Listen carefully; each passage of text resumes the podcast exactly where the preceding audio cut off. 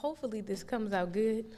I've been a little out of it for the past few weeks, so I pray that it all flows together.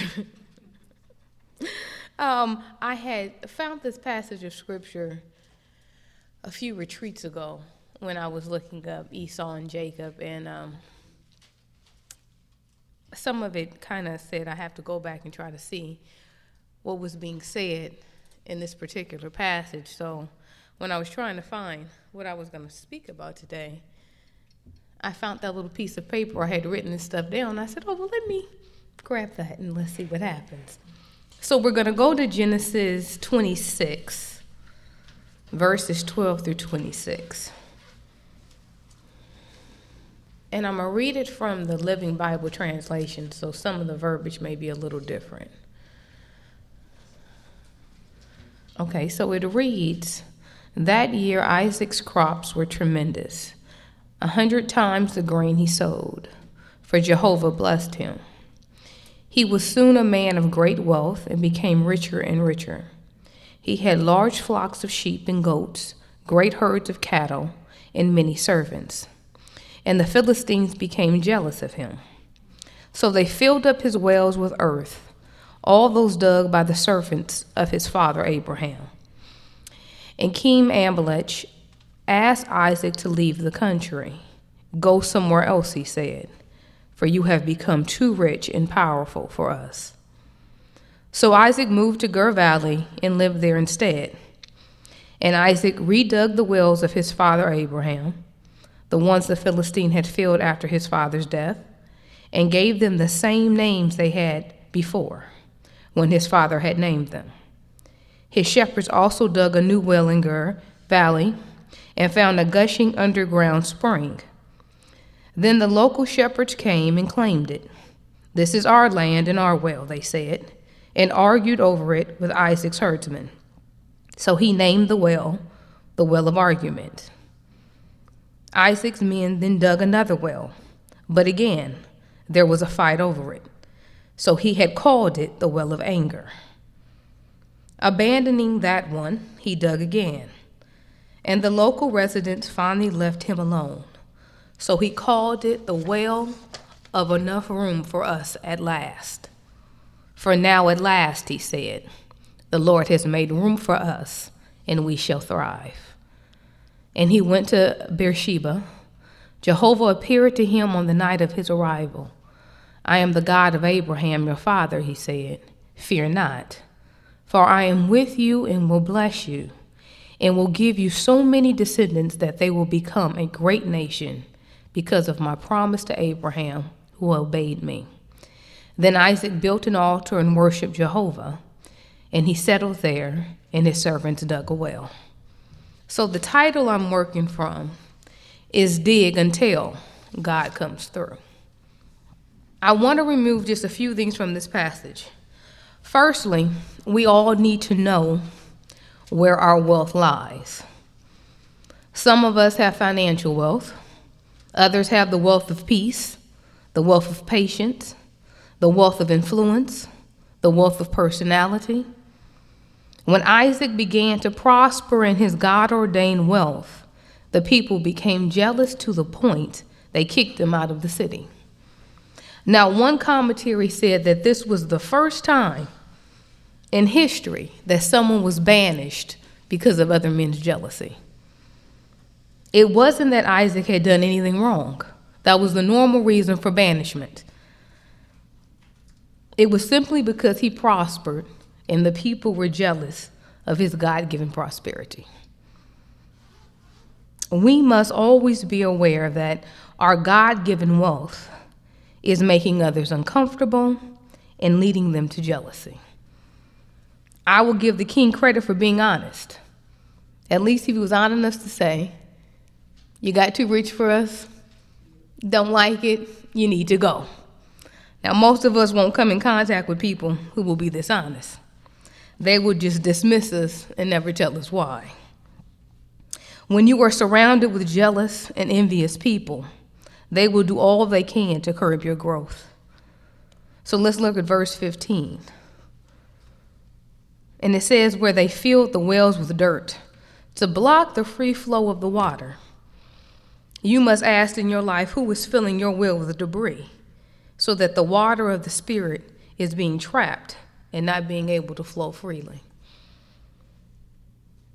But this attempt did not work because Isaac still prospered after they filled his wells with dirt. So they just decided to banish him instead. They realized they couldn't block his prosperity, so his presence alone made them uncomfortable. They had to get him out. Sometimes people will banish you, and other times you need to banish yourself. But we must have the courage to leave. Take note to Isaac's disposition throughout the whole text. He remained in control and at peace with himself the entire time. When you know God is on your side, you must not fight with those who do not have the eyes to see God's plan for you. In verse 17, we see Isaac moved and lived in Gur instead. It was thought to be a nice place. It had prosperity. It had land that was plush. Great place to live. Nothing wrong with Gur. We must realize there's many nice places to live, but we fight so hard to stay where we're comfortable and where we're familiar. Sometimes we just have to go. And you're not necessarily even going somewhere bad. You're just going somewhere new. We fight to stay, but we have to really ask ourselves, why am I fighting to stay here? What am I gaining in staying? You have been told and asked to leave, and yet we complain about our condition when we know the people who are there with us don't want us there. Leave. Stop fighting to stay somewhere you don't belong no more. So here's a little back history on wells so that you can get the significance of what a big thing it was for him really to leave a well just like that and move on. In those times, wells were thought of as a huge asset. In the desert, the supply of water is very, very great as far as the need for it, especially living water, water that's flushing and growing. When a well is named, it is considered your property. So remember that the wells that were destroyed was Isaac's property because they were passed to him from his father Abraham. When you destroy a well, it was considered a conquest. It was almost a military ploy when you went and filled somebody's well with debris. Their hope in destroying the well was to push Isaac out of the neighborhood. But he was like, I'm staying. Now look at what they did. They were willing to suffer the lack of water over jealousy. They were willing to harm themselves just to try to get at him. So they couldn't water their cattle. They couldn't water their stocks. They couldn't water themselves just to try to keep him down. You will hurt yourself to hurt me. That's jealousy. But Isaac left the wells that belonged to him and simply moved to new territory. Now, the digging of a well was a very big thing. It was very laborious. The wells were not easy to dig because a lot of it, especially in where they lived, the ground was very, very hard. Now, they didn't have machinery. So you're talking about the majority of this is all done by hand, by the servants, okay? One example of the well was that it was 120 feet deep. 120 feet deep, 7 feet in diameter. But the water was only 15 feet deep. They had to dig down that far to find living water. So once you found it, you did the thing. That's why it was such an asset for you to be able to have a well and to name it because it was yours. Also, if it was your personal property, it was another way for you to make money. Well, then people gave you gifts and treasures to be able to come and water their cattle, to water themselves, and to get fresh water. So it was no little thing for him to own. That's 3 wells he dug. Not even talking about the ones his fathers had. He had trust that he had something better coming. Now also imagine the fact of how they got the water. If it's 120 feet deep, some of them had steps that walked down into the well. That's how deep they were. And some of them, they made a system like a pulley system in order to get the water. So that was just a little history. I just figured y'all should know about the wells and what they really meant. So for him to walk away from the wells that had been dug was not a small thing at all. I mean, we don't work that hard right now. But, as far as laborious work, we wouldn't just walk away without a fight.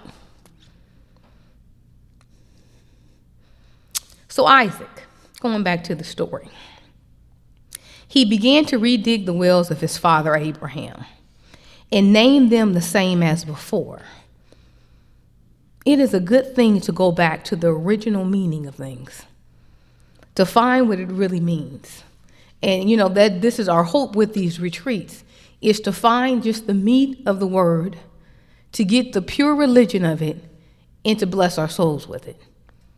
Sometimes we have to dig through traditions, dig through the fallacies of men, the personalities of men, to just find God. But it's worth the dig. Now, know that when you dig, you sometimes will have opposition. We don't like the opposition. As they dug, they found a gushing underground spring. That was really big because that meant the water kept moving.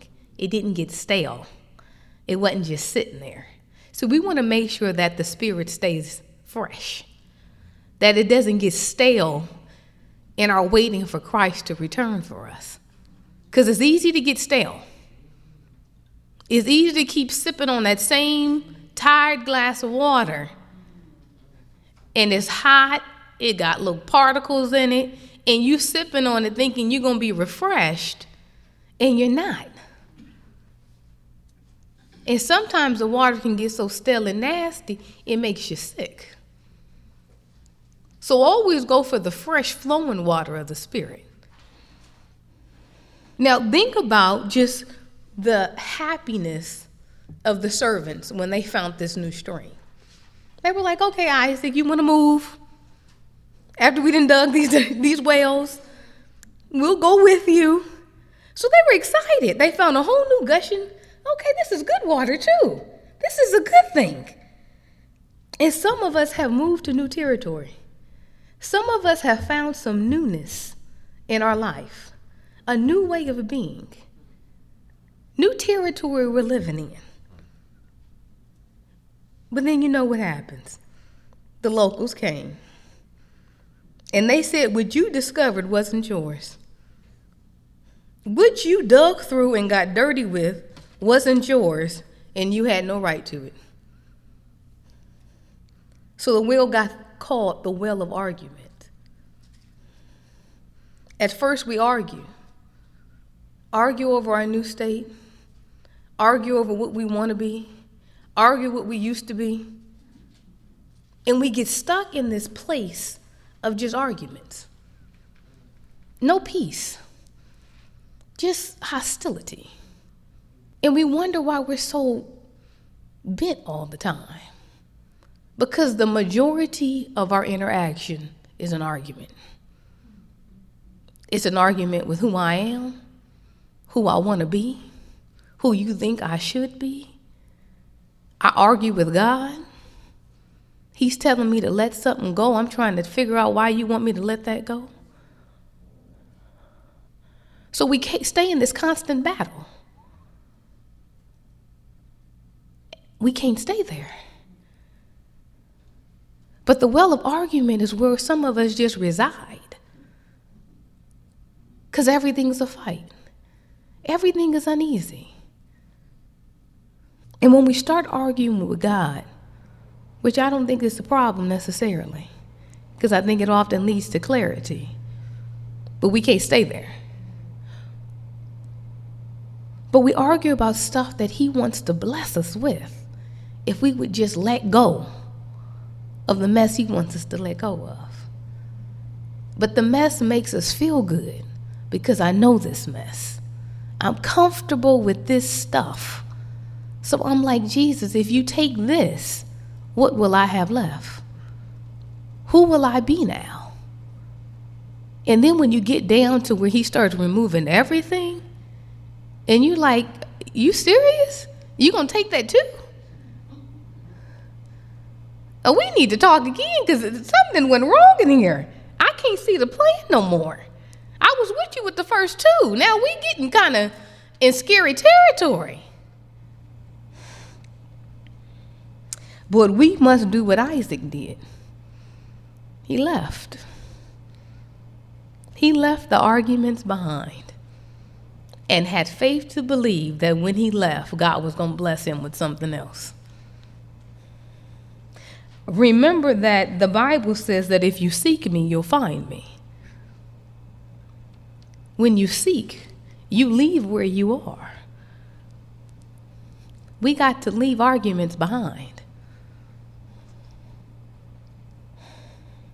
So Isaac moves from the well of argument and begins to dig another well. Again, he finds success. But here comes some more folks fighting for what was his. So this well gets named the well of anger. We must not underestimate the anger of others. Jealousy is fueled with anger. Sometimes we underestimate what jealousy really is. Well, the Bible says it's crueler than the grave. But we just say, oh, they're just jealous. Oh, they just kind of have a jealous spirit. Jealousy is evil. It's an evil thing. And the crazy thing is that people can be jealous over all kinds of things. It's not about wealth most of the time. It's just about any old stupid thing we get jealous over. People get angry because they think you don't deserve what you have and where you are in life. Just estimate this is you. You don't deserve this, and you don't deserve no better. Why you gonna? People be mad just because you happy. You may be broke as everything, looking tore up, but you just happy and feeling okay, and people mad at you. I mean, jealous over all kinds of things. You have a good marriage. Ugh. Y'all still dating? Well, why are you mad about that? Your kids doing well, then they mad about that. And it's anger. People are angry. All those snide comments, all the sarcasm. You know, one definition of sarcasm is the pulling of flesh, the tearing of flesh, That's those sarcastic. They're trying to tear your flesh. It's not cute and funny. You're being evil and trying to cover it with a smile. Evil. Please know that when you begin to truly walk in freedom and truth, you will anger people. You will anger people just because you had the courage to leave the foolishness. Because you had the courage to step out on new ground and say, I'm not going to stay there with you no more. Courage to leave the comfortable ways, because we love our comfort. But when you get the courage to say no more, I've had enough, I'm going to be better than this. I'm jealous of you now. I'm angry with you now.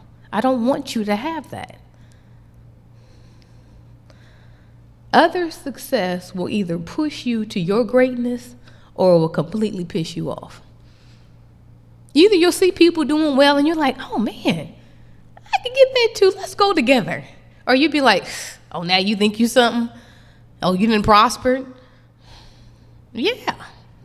And then we get to starting to then minimize our greatness because it makes you feel better. Proverbs 27:4 says, wrath is cruel, and anger is an overwhelming flood, but who is able to stand before jealousy? When you have jealousy, arguments, and anger, it is best to keep pushing. Get away from them kind of people. Even the Bible says you can't stand before it. Yet we're trying to stand and fight a fight that the Bible says you can't stand before it. This is something you can't fight. As the song says, you got to know when to hold them and when to fold them. Sometimes we need to fold some up and just keep pushing. We also have to be careful about our anger towards God, because we get mad at him. And we get mad at him, especially when we believe that he is the orchestrator of our lives. When we believe that he, makes our path and his plan is we're walking in. When things start getting ugly, who else should you blame but him? Though we don't say it out loud, and that's the wrong church thing to do, but deep in our spirits, we're a little angry at the man. We're like, you could have just stopped that from happening to me. You could have switched some things around, but you chose not to. So what is this? Anger is real. Not always a bad thing either. Just has to be controlled. Sometimes we're angry that God won't give us what we want at the moment. We just want to see his hand move. And you're not doing nothing. And we have enough faith to believe you really could if you wanted to. So I'm trying to figure out why you won't bless me right now, Mr. Loving God. What's going on? We get angry when he keeps taking things away from us. It's like, I've given up enough. Do I have to give up another thing? The anger's real. We're angry that he won't let us hold on to the stuff that we find comfort in, because he finds it offensive. And we figure, couldn't you let me get away with it? Why are you so offended by that? Again, we must do what Isaac did, and we must move from anger. So we have to leave our arguments behind, and we have to leave our anger behind, and we must move. So if we move to verse 22, again, we see that Isaac abandons this well, the well of anger, and he digs again. Now, you must appreciate his non-ending pursuit of movement. That's a good thing to be able to pick up and keep it going, because most of us stop. He was willing not to take anything if it had a fight attached to it. He's like, if I have to struggle and fight for it and beg and plead for you guys to accept me, it's not worth it. I'm going to just move on and believe God got something better for me. For if God is for you, who really can be against you? If we really believe that God is for me, then I can leave you alone and move on to something else. Sometimes the taking away of something is God's way to grant you access to your further successes. And it's hard to see that sometimes, because in the moment you're saying, why would you take this from me? You think about the fact that he dug two wells that were his. He didn't have to let them go that easy. They were his. But he said, if I got to have anger and I have to have argument, then I don't even want it. And I'm going to believe that your path and your way is going to be better for me. That is faith. A lot of it. But we must not faint and lose heart. And that's what happens. We get scared in the process. We allow our faith to get shook far too often. We allow ourselves to lose heart far too often. And this is how we miss the blessing that's actually right in front of us. Because it's right there in the next dig, yet we stop. Because I'm full of arguments and anger about what just got taken. We must not pity what has been lost, but see it as a blessing. Isaac did not stop, but oftentimes we stop, and we stop for far too long. We have a momentum going, we're doing pretty good, and then all of a sudden a monkey wrench gets thrown in, and then we just halt. And not halt for just a reasonable amount of time, because we're just human, so we're going to halt for a minute. But we just get paralysis. It's like we just get stuck, and it's like, I can't go not another further. So now I'm frozen. And sometimes when you're stuck, it is a great opportunity for your enemy to defeat you, because you can't move. Paralysis stops you from being able to even dodge the darts that are coming. So the enemy is just whipping us up, because we don't have enough courage to move. The blessing may be in the next well we need to dig, but we get stuck looking behind at what has been lost. You can never move forward if your attention is always on what's been behind you. If all of our efforts and our worries and our concern is about what has been lost, how can I see anything in front of me? It is like I'm driving forward looking in my rearview mirror the whole time. You know a crash is about to happen. We ruminate in the stew of the unfairness of it all, because some stuff is just simply unfair. But as they say, life is not fair. The audacity of others, because some people are foul and have messed you over, and you like, dang, it's like that?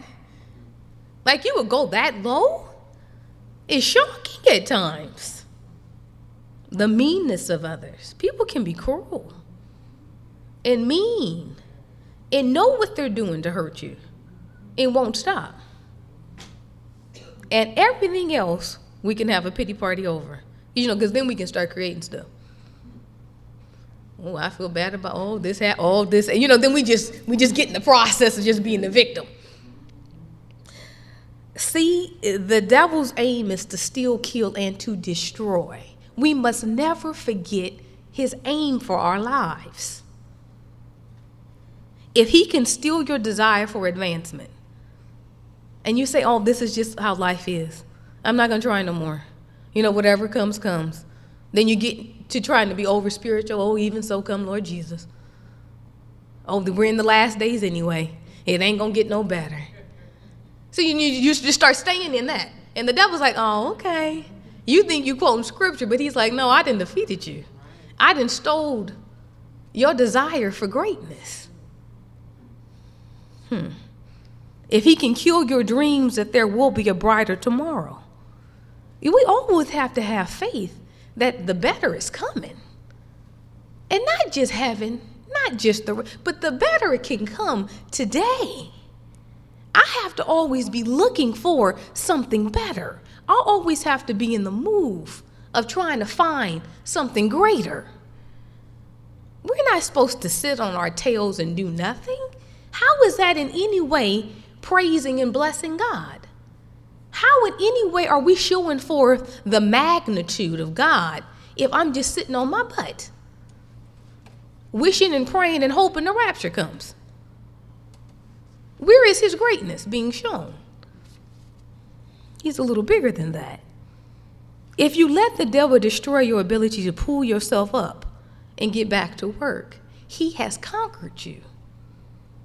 Realize that his conquering is not just making you sin, but he conquers us in all other kinds of ways.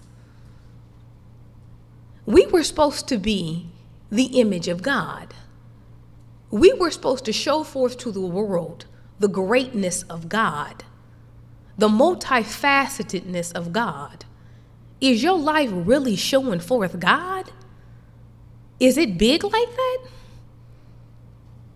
Can people see you and say, dang? And I'm not even talking about wealth of money. I'm talking about a grand life. But can I see Jesus in you? Can I say, I want a piece of him because you're carrying him around? Boot the fact that you can quote the scriptures and you can say, come to my building and look at me, and I can dress nice and I can talk this way and I can say I'm blessed and favored. But I'm talking about, what is your life representing? Is it big like Jesus is big?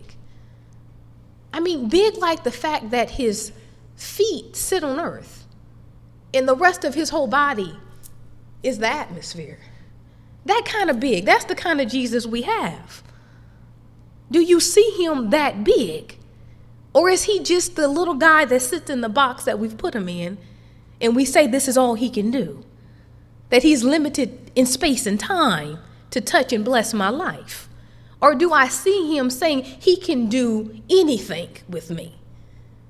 That he can really give me the more than I can ask or even think. That kind of God. That's the one I want to serve. That's the one I want speaking in my life. That's the one I need to connect to so that I can rise to the same greatness that he is. If me and him are one, I need to be as grand as he. That's the kind of life I'm trying to get to. So we have made God too small. We've made him just like a little baby Jesus. He grew up. He's not still laying in the crib. He got up, y'all. He grew. He started walking and doing miracles, and then he died and went to heaven. And man, he like doing big things. Like, you got to expand your mind of how big he is and how much he really wants to bless us here on earth right now. He really wants us to have fullness of joy, peace beyond understanding. He wants us just to be in this amazement. That's how our lives should look. But most of us don't have it. Yet we're full of the Spirit. Well, what kind of spirit do we really have? Is it really Jesus's? Because if it's his, why aren't we grander? Why aren't we living bigger? Because we think he's as small as we. Which is ugly. But go to verse 22. It goes on to say that Isaac dug again. And the local residents finally left him alone. See, there will come a time when everybody will leave you alone. After you abandon arguments and you abandon the anger, you'll go to your next dig, and then you will see that God will make room enough for you at last. Room enough for your greatness, for your bigness, for all that he has for you. He's going to make room. But you got to dig. And remember, digging is not always easy. Digging is hard work. Digging takes courage. Digging takes you beating up ground that is just hard. Been burnt. It's been sitting there for a long time, some of that ground. And you know, like when it gets really hot and it's hard ground, man, you be breaking tools and everything else. When we got our house, because they didn't do the backyard, me and him thinking we're going to be great and do our own landscaping, got out there, we had the hole and the pit, all this stuff. This stuff just broke. But that's how some of our hearts are. That's how some of the stuff we're holding on to. I mean, it's hard to dig through that stuff. And we have to help God in the dig. I've got to loosen it up. We want him to do all the work. And he's saying, well, y'all, it's too hard. Do you want it, God? Because I'm really just hitting at it. And y'all like, dang, can you put a little water on it? Can you show a little vulnerability towards me? Can I get some affection from you that you want it gone so that we can start working this together? I mean, you think about it, like I said, that some of the wells were 120 feet deep. Some of us got some deep stuff in us that he has to excavate. I mean, like, yeah, get out. And I mean, all on the sides got to be cleaned. Not just like a little hole of dirt. He wants really where he can walk and move and flow, where that water is constantly being able to flow. We're so dirty and got so much debris in us. The spirit goes, but it gets stopped because it keeps hitting our junk. So we're wondering why we don't have this, well of water. We said it was springing up into everlasting life. It sounds good when you quote it, but man, sometimes the well just is like, I get no spring. It just, because I got too much stuff. So I've got to keep digging. When you know that the spirit is not really just moving and flowing through you, that means you need to do some digging. And don't be ashamed that you got to dig. We all must dig. It is part of our duty to dig and to clean out where God lives. Remember, he's living in you. His surroundings should be pretty good. But really, where is he living? Would you want to live there? Most of us don't even like who we are. But I'm asking Jesus to stay home with me and not to leave. But I won't even clean up the place for him. I'm like, you'll get used to it. I have. Clothes thrown all over the place, dishes dirty, toilet stink. And you're like, you'll get used to it. This is how we live. So you have to think about it. He's home in you. You got to create the right kind of atmosphere for him. So he gets to the well, and he finds room enough for him at last. And he says, for now at last, the Lord has made room for us, and we shall thrive. Now, aren't you ready to thrive? Aren't you tired of being stagnant and doing the same old, having the same thoughts, the same mindset, the same heart, the same conditions? Don't you want to thrive? Or are you too scared to thrive?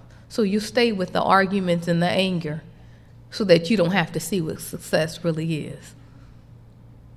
Because some of us are afraid of success. We're like, if I step out there, I don't know about that. I know about failure. That's kind of become my best friend. But success? Doing well? All the time? Ooh. I don't know if I want to thrive. And everyone, you want to say, yeah, I want to do good, but do you? Because he did say that, if we're pleasing him and living for him, he'll give us the desires of our heart. Maybe our desires isn't really for success. Maybe it's just for mediocrity. He's not a pushy kind of God. So if all you want is just to get by, maybe that's all he'll grant you, is just to get by. Check your desires.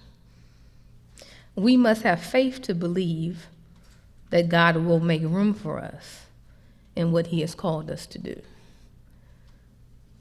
You have to first believe you have a purpose. That you're not just here aimlessly. Like, God really wants you to do something for him.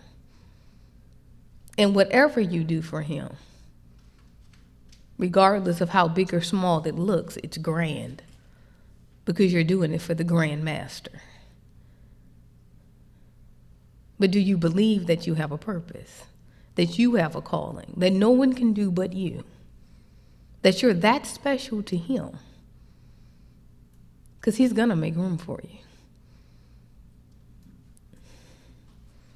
And I love how the passage ends, because as soon as he did his last dig, that night, God appeared to him. That night. He didn't even take his time, which was so lovely. So nice when God shows up quickly. And he speaks and he says, I am the God of Abraham, your father. Fear not, for I am with you, and will bless you, and will give you so many descendants that they will become a great nation, because of my promise to Abraham, who obeyed me. And then Isaac built an altar and worshiped. And he settled there, and his servants dug another well. Now we have the promises of Abraham. We shall not fear, because God is with us, and he will bless us. But our lives are so accompanied with fear. I mean, just the little mundane things we're afraid of. He says, do not fear, period. Period. Don't fear. I'm with you. I'm in the front, the back, and the side of you. Why are you scared? And what I want to do is simply bless you. Why do you keep thinking I want to hurt you? I just want to bless you. We must remember to continually build our altars and worship the Lord, though. Because after he speaks, you cannot stop. Then you must go and build your altars, altars of sacrifice, altars of burnt offering. Because remember, we have to be in the continual process of repentance. That shall never end. We have to continually burn up our junk before God. He likes it. He likes when we throw it on the altar. He actually says, when you burn it up, that's the sweet-smelling Savior that I like to smell, is your mess that you bring to me. But we've twisted it believing that he doesn't want that stuff.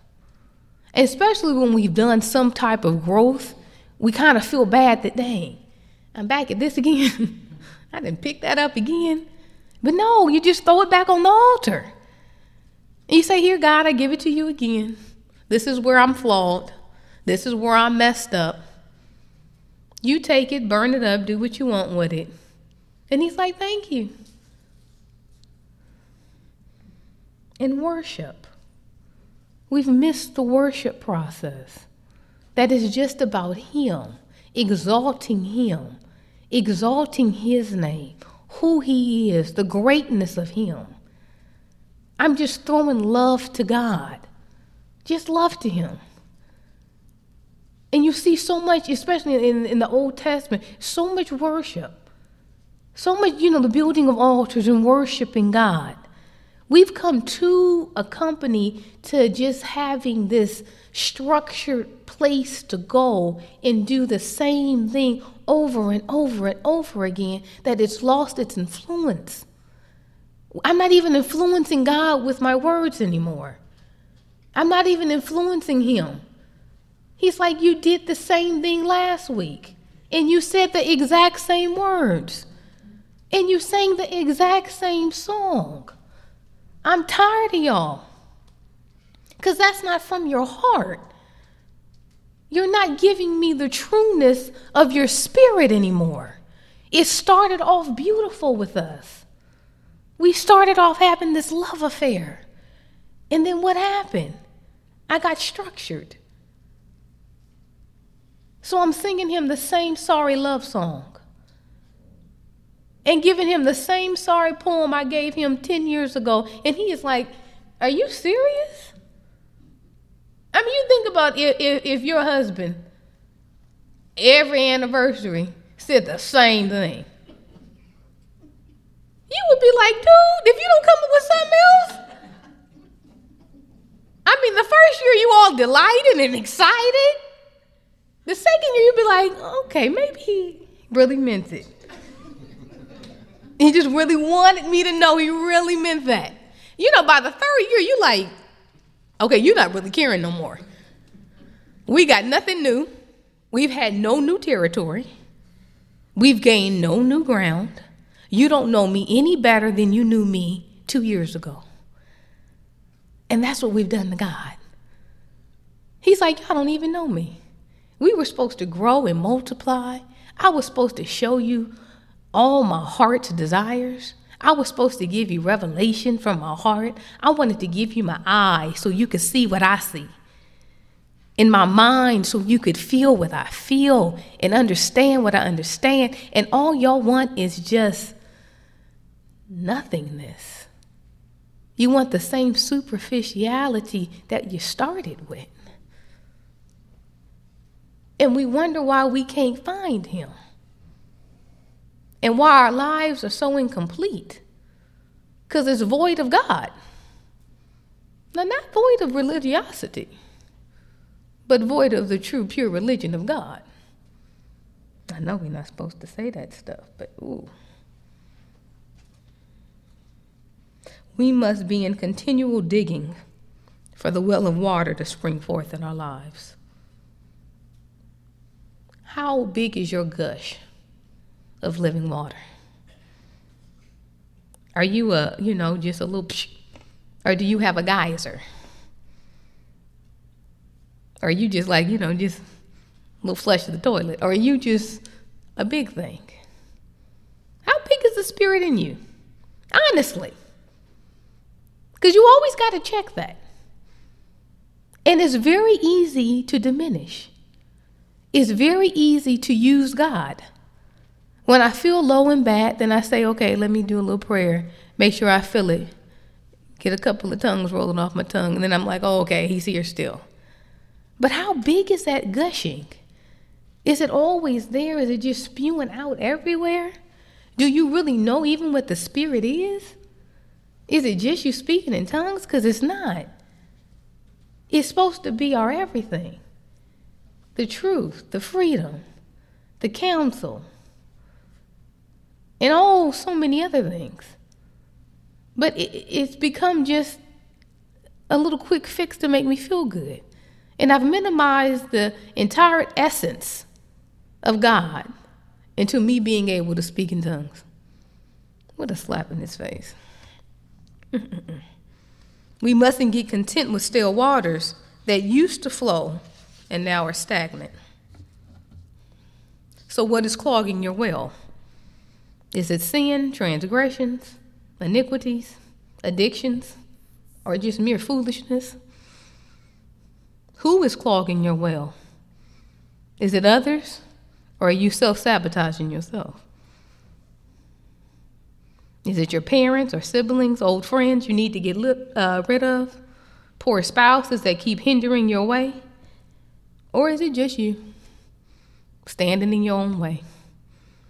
When our lives are not full of the glory of the Spirit, and we are not experiencing a flood of waters flowing, we are clogged. Remember all that the Spirit is. It's truth and light, comfort and joy, guidance and counsel, freedom and strength. When these and all the other attributes of the Spirit are missing, it is because we often need to dig new wells and find a new, fresh newness. Psalms 42, 1-2, it says, a white-tailed deer drinks from the creek. I want to drink God, deep draughts of God. I am thirsty for God alive. I wonder, will I ever arrive and drink in God's presence? God wants us to drink him. He wants us to dig deep and find the God that is alive. How beautiful is it to drink in God's presence? Imagine us getting to the place where we actually are drinking the presence of God, that it becomes so real and fluid that we can actually taste it and take it in and carry it with us. Will you keep digging until God appears to you and tells you not to fear and that he will bless you?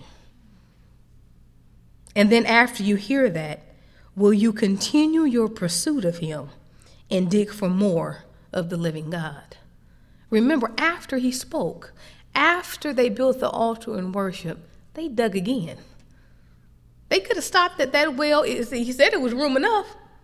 We really didn't have no more. We had to go. But there was some new water I had to find. We don't want to get hung up on people and their mess, but we must use everything to get closer to God. We must want God more than anything, and we must believe that he desires to have that intense intimacy with us. Intense intimacy. It is not just about God blessing me, but about me blessing God as well. Sometimes we're just mere takers. We just want what we can get from God. Give me this, bless me how, do this, do that, do that. But when do you give something back to God? When does your life become a sacrifice unto him, where you can say, I have helped to bless God's plan? I want to give my all to God because he has already given his all to me.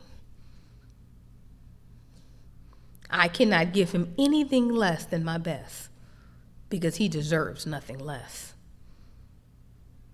So let's commit to God and ourselves that we will dig until God comes through. And then we will keep digging until he takes us home. That has to be our effort. That has to be the way our walk with God is. That is a continual excavation of what I need to get rid of and what he needs to place in me. If my pursuit is not him, then why am I doing this at all? If my aim is not to get closer and more tied to him, then why am I even doing the thing? Why am I bothering to even pray? What's the point of it all? Have some purpose in your salvation at least. And if you don't want him desperately here, and you're not searching to find him with everything you have here, why do you think he wants you with him for eternity when you don't want him now? I mean, we think that he should just take us home because we got baptized in Jesus' name and got filled with the Holy Ghost. Oh, and I stopped doing the obvious sins. Sometimes. He should just take me with him. He should just know I want to be with him. But why would he want to be with you? What are you offering him? We takers. We have become so selfish with our walk with God.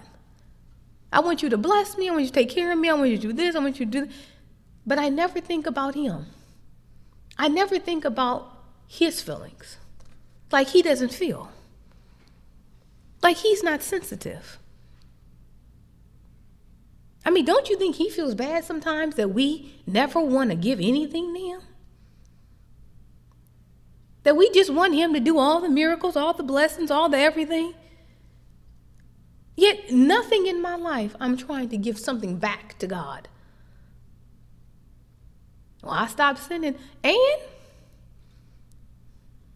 don't cuss you out no more. That's a glory to God? Not really. Because really all the stuff we brag about,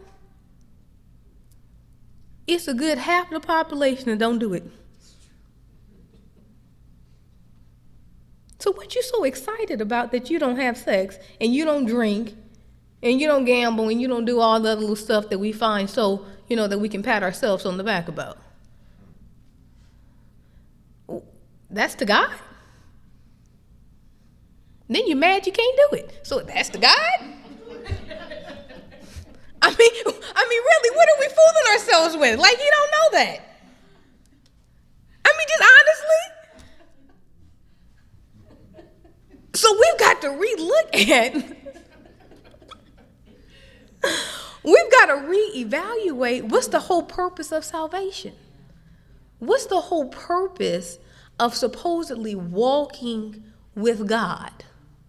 We love to do the quoting of scriptures and throw out cliches, but really, what's the purpose? And it has to be far bigger than just to escape hell. Because then again, that's a slap in his face. Then again, you only want me for what I can give you. We must dig. A constant dig. And knowing that he is going to come through. Knowing that, having faith in that, that he will come through.